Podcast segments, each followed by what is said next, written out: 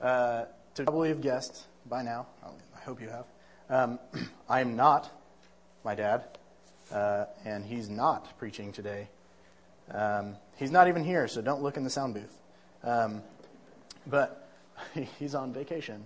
Uh, so I will be preaching today, and I want to let you know that it is going to be different than every sermon that you hear from my dad, uh, mainly because, well, I'm not him. Um, so don't expect funny jokes from like 30 years ago because I wasn't alive.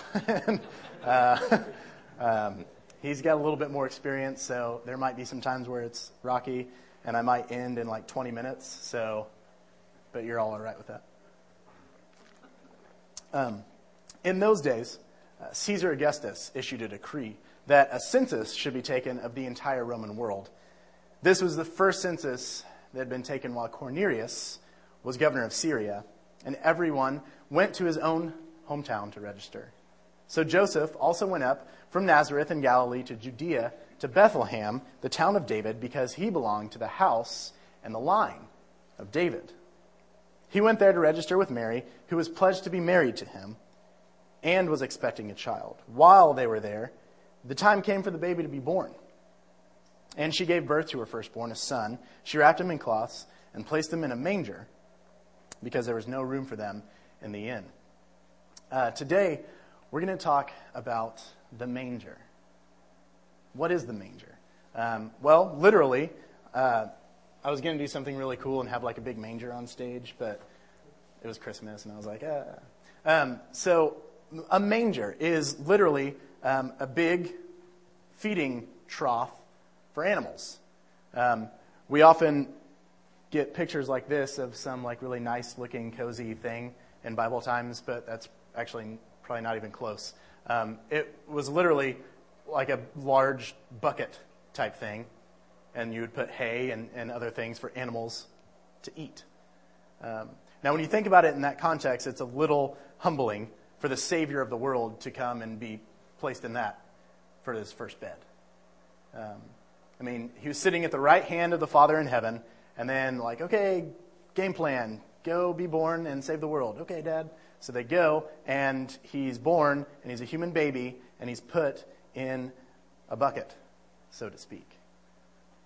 And it's kind of ironic. Now, the passage that I just quoted. It's a very famous passage that we often speak around this time of year. Um, and I think it's only fitting that today would be the day after Christmas, the day after the day we here in America traditionally celebrate the birth of our Lord Jesus Christ. And I think it's beneficial to look at how we got up to this point. We see, you know, Luke chapter 2, Jesus is born. But what happened leading up to this? Um, how do we get to Jesus' birth? Matthew tells of a lineage that stretches all the way back to Abraham. Matthew depicts a, a, a, he details a lineage from Abraham all the way to Jesus with scrupulous detail. Um, he does this for a couple different reasons. Um, one was so that Jesus' birth was credible because Jesus was the king of the Jews. Have you, have you ever thought about that? Uh, we say all the time, Jesus, uh, King of Kings, he was the King of Jews. But have you ever really thought about that? Jesus literally was the King of the Jews. Like, you know, you have the King of England, or you have any king in history, royal. They have a throne, they have a kingdom. Jesus was one of those, but he wasn't recognized as one by his own people in this lineage that Matthew details, it's to say he's of the Davidic line. David was the king of the Jews, and Jesus was a descendant of David. He literally was the king of the Jews. It's easy for us to say the things that we've heard for years and years, but it's much harder to internalize some of those things because they're just repeated to us. Jesus was a real king who was put in a bucket. But this is what Matthew's doing in his genealogy of Jesus. He's proving with incredible detail that Jesus was, in fact, a descendant of the Davidic line and the truthful king of the Jews. So, from the very beginning of Jesus' earthly life, we see that his importance and credibility stretch to the beginnings of Judaism. And if you stretch his genealogy even back to Adam, he was from the very beginning. Now, to understand Christ fully, we would need to understand the Old Testament fully. And don't worry, we don't have enough time to do that. Um, don't know if you've read it, but it's kind of a big book. Um, uh, we would need to understand all of the law of the Old Testament and all the prophecies of the Old Testament to really understand who Jesus was. Because Jesus was the culmination of all of it.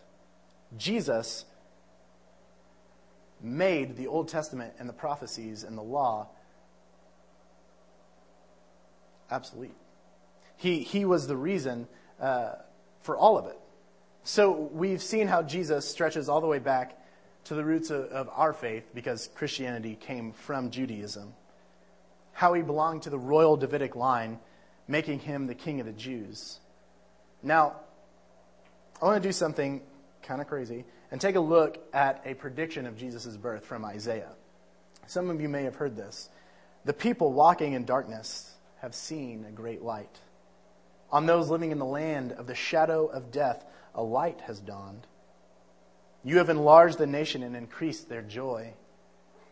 They rejoice before you as people rejoice at the harvest, as men rejoice when dividing the plunder. For as in the day of Midian's defeat, you have stretched the yoke that burdens them, the bar across their shoulders, the rod of their oppressor. Every warrior's boot used in battle and every garment rolled in blood will be destined for burning. It will be fuel for the fire. For to us a child is born, to us a son is given, and the government will be on his shoulders. And he will be called Wonderful Counselor, Mighty God, Everlasting Father Prince of Peace. Of the increase of his government and peace, there will be no end. He will reign on David's throne and over his kingdom, establishing and upholding it with justice and righteousness from that time on and forever. The zeal of the Lord Almighty will accomplish this. Isaiah would have written this down in around 701 BC. Um, it's a really long time ago. And for you mathematicians, um, how long ago is 701 BC before Jesus was born? Anyone? Anyone? Evans in college. Spotlight. Come on. Right about 701 years because Jesus was born AD, BC, before Christ. AD. I just shattered glass. You just realized something. Um, about 701 years because, uh, well, this is the earliest I've ever heard of someone predicting someone's birth. Um, 701 years before Jesus was born, Isaiah writes it down like, hey, this guy's going to be born and he's going to be this. I've never heard of anything like this. None of you know my friends are saying, "Hey, you know, in about 15 years, I'm going to have a kid and he's going to be president," or you know, "Hey, in you know like seven years, I'm going to have a kid and he's going to be NBA All Star." you know, I don't hear that happening. Um, Isaiah predicts the Savior being born 701 years before it happens. To put this in, in some sort of perspective, it's 2010 right now, minus 701 would be the year 1309 AD. Now, in 1309, Pope Clement, kind of a big deal, uh, the 10th, excommunicates Venice and all its population. Venice, Italy, excommunicates it. I don't like Venice, so it's done. He did that. Um, Henry the Twelfth is recognized king of the Romans by Pope Clement in 1309. America wasn't America in 1309. Still had 400 or so years. That's a long time. Jesus' birth had been long awaited. So you might be asking yourself, why, if his birth was so long awaited and, and predicted with such detail, did the Jews end up rejecting and killing Jesus? It's a pretty good question. My answer to that would be the Jews were monotheistic. They believed in one God. So why did they kill Jesus? Because they were monotheistic. Let me explain. Um, we believe in one God. Yes? No? Yes? Shake your heads, yes. We believe in one God, yes. However, there's three, right? You know, the, the Father, the Son, and the Holy Spirit. One, two, three. But we believe in one God. Hmm. Two, three, one. I'm not awesome at math, but three doesn't equal one normally. But in this case, it does. It's really hard to explain to most people, um, especially Jews. the reason the Jews are so monotheistic is because they kind of had some trouble with this. Um, I don't know if you remember this. It happened a really long time ago. Um, the Israelites were in this place called Egypt, and they were slaves. And, and they were there for a long time, and they were under this burden uh, of slavery. And then God was like, okay, I'm going to redeem my people. I'm going to use Moses and Aaron, kind of, and I'm going to get them out of Egypt. And so he does this with incredible wonder and awe and miracles and signs, um, plagues that were just crazy. Water turning to blood, locust, the angel of death. And then they're at the, the Red Sea, and it seems like they're trapped. But God sends this pillar of fire from heaven down to block the Egyptians who were close at hand to regaining their slaves. And then God parts this body of water, and so much so that the ground that they walked on to cross was dry. Okay, so they did all that and they witnessed all of it. And then they're in the desert, and God's giving Moses the Ten Commandments, their law. And Moses comes down the mountain and all of the people are worshiping this golden cow, a bull. They just saw all that, but I'm going to worship a bull. Seems like it'll do me good. God didn't really like other gods. He's a jealous God. Kind of a big deal. So the Jews have had this experience with worshiping other gods. So eventually it got them in trouble again.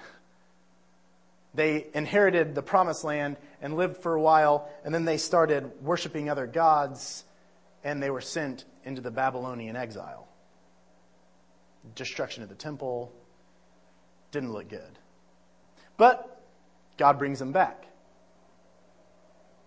And so, to make sure that they don't mess up again, they're going to be super monotheistic even to the point where their own Savior, their own King, who is God, they reject because there can't be more than one God. Yahweh is the only God. So this Jesus guy is just crazy. You can't be God. There's only one.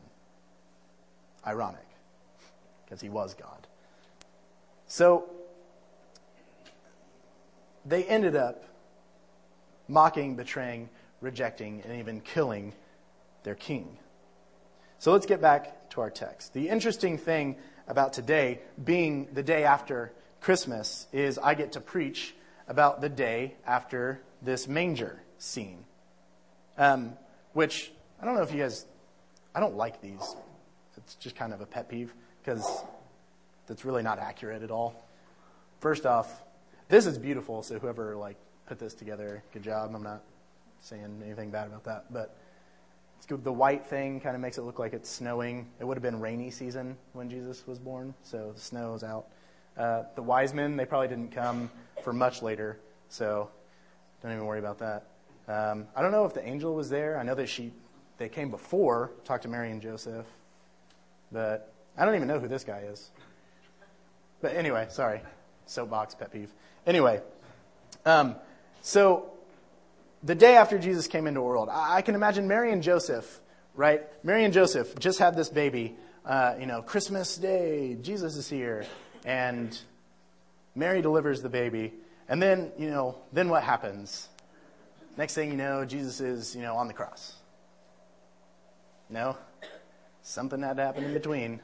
I can imagine Mary and Joseph sitting in this, this place, this cave, this stable, this barn, and Mary is recovering from childbirth.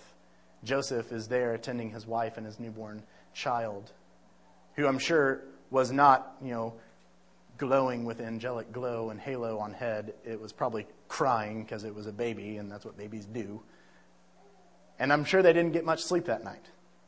And then the next day, they had to wake up, if they slept at all, to a child that was a day old. A human child who needed food, who needed to have new swaddling cloths, because babies do bad things in swaddling cloths, and needed to be nurtured and held and rocked because it was a baby. And I can imagine Mary and Joseph sitting unsure how to raise this child. And I can't imagine the pressure of knowing that that child was also the Savior of mankind. On the eighth day, when it was time to circumcise him, he was named Jesus, the name the angel had given him before he was conceived. When the time of their purification, according to the law of Moses, had been completed, Joseph and Mary took him to Jerusalem to present him to the Lord.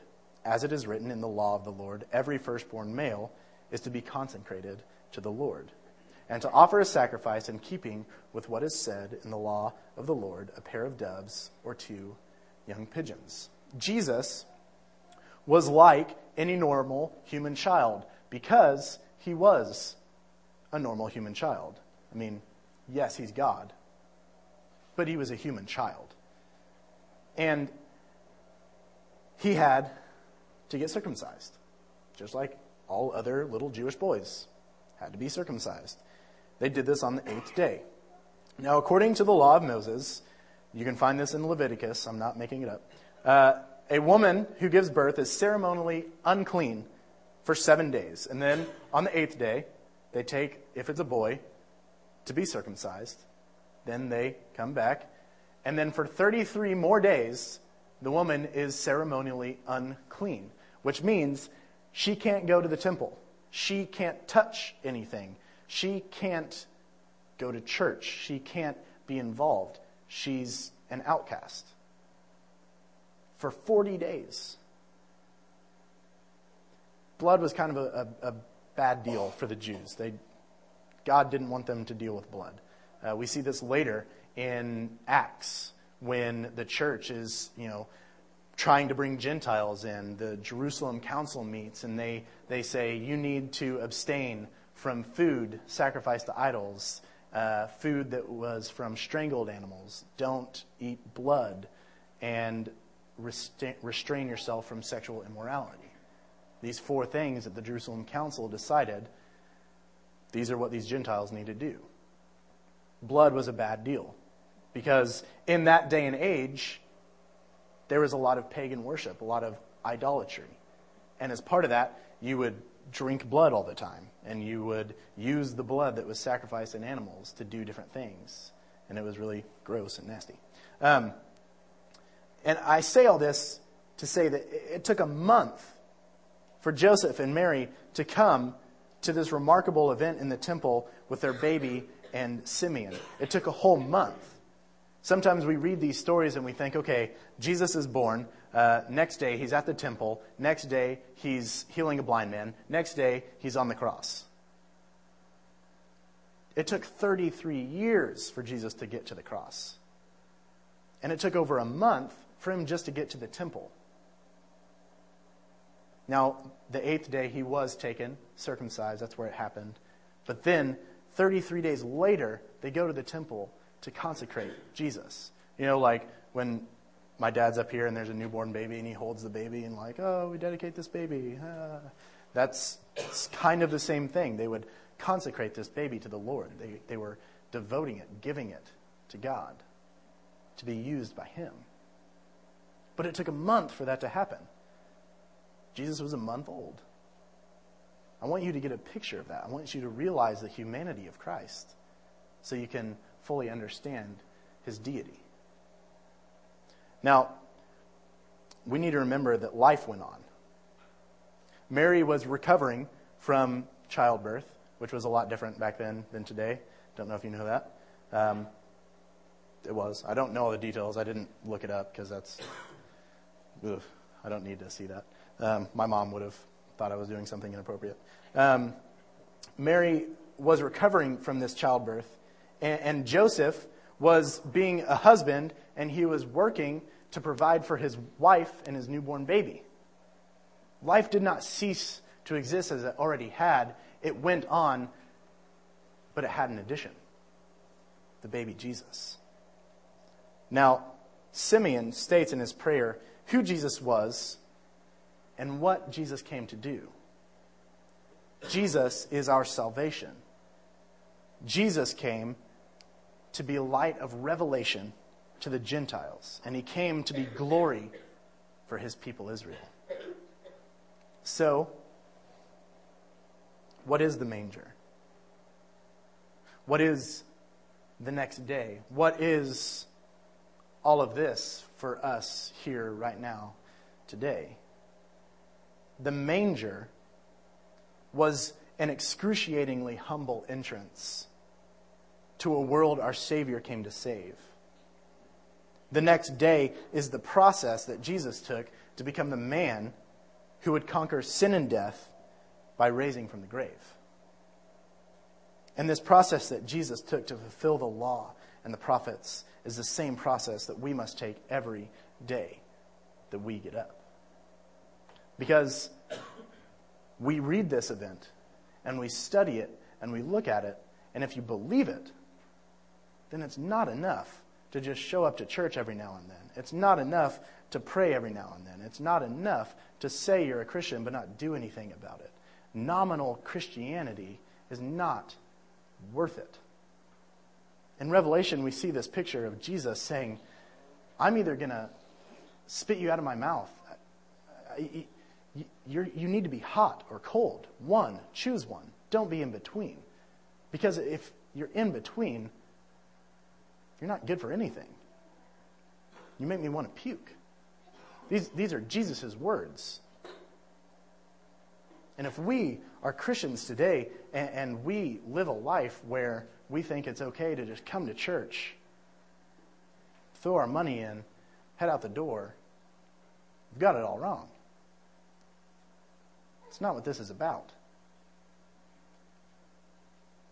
And I think sometimes I have this habit of sounding like really mean or anything. Um, but I look at, at the life of Christ, and there weren't too many days that he didn't step on toes. Um, Jesus, Jesus was a crazy dude. Um, he went up to the Pharisees, these, these people, these teachers. Um, it would be like if all of the preachers in this area got together, um, like some kind of council. I actually think we have one. I think it's called like an alliance. Um, if they all got together and then this guy came up and was like, hey, you're whitewashed tombs. Whitewashed tombs is basically you look real nice on the outside, but what's on the inside of a tomb? Death. Nothing. You look good on the outside, but hey, you've got nothing on the inside. Or you brood of vipers. I, I don't want to be called a brood of vipers. Doesn't sound nice. Jesus had this thing about him where he knew the truth and he knew the reality, and he wanted everyone to know it too.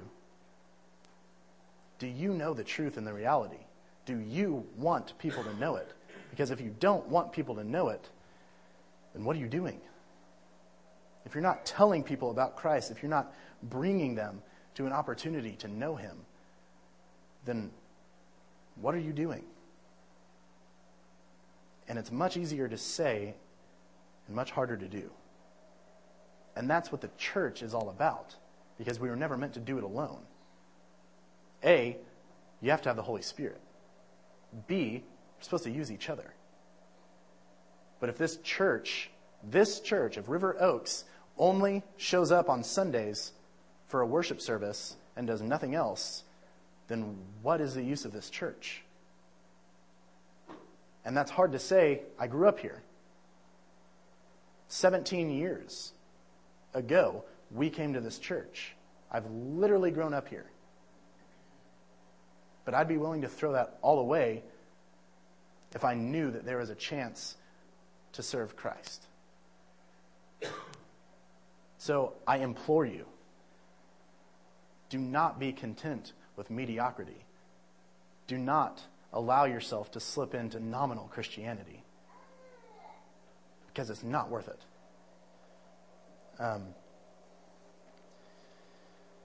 for our invitation time today, we're, we're going to do something a little different. Um, I want every single one of you to, to participate in this. I want you to spend, spend some time in reverent prayer. Spend some time um, with conversation with your king, this person, this God that you call your Lord and your Savior. Talk to him. I want you to spend some time maybe in confession. I want you to spend some time maybe in a prayer of pleading and help. I want you to talk to him. I didn't put any of the scripture on screen. I didn't do really much anything for you other than an invitation to be a Christian, a verb, to do something. Take this time and pray to God. And I will close with a prayer, and then we'll have one more song, and that will be our service today.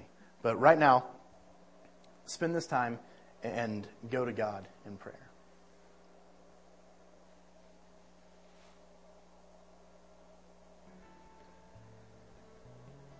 Come to you and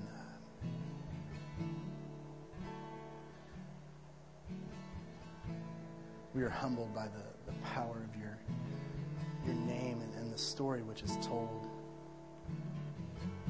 How you came as as a human child completely defenseless,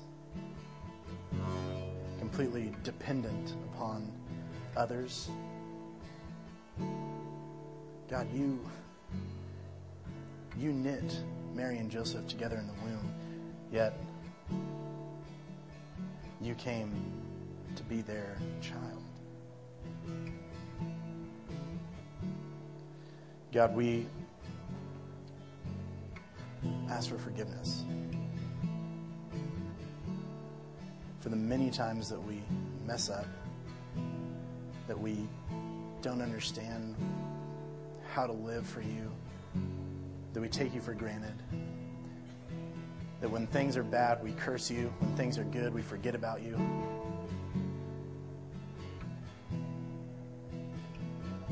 God, I pray that you would be real in this place. That you would be as real as anything in our lives. Your word says that nature and, and the workings of the universe testify to who you are. Pray that we would stop and that we would see that, that we would take a break from our lives that we're so consumed in and immerse ourselves in you.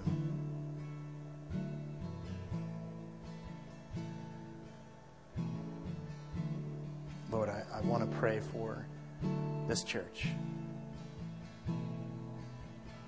They've done incredible things, and they still have a long way to go they've not arrived. And I pray that you would never make that their goal, but that they would enjoy the journey, the race, the fight to live for you.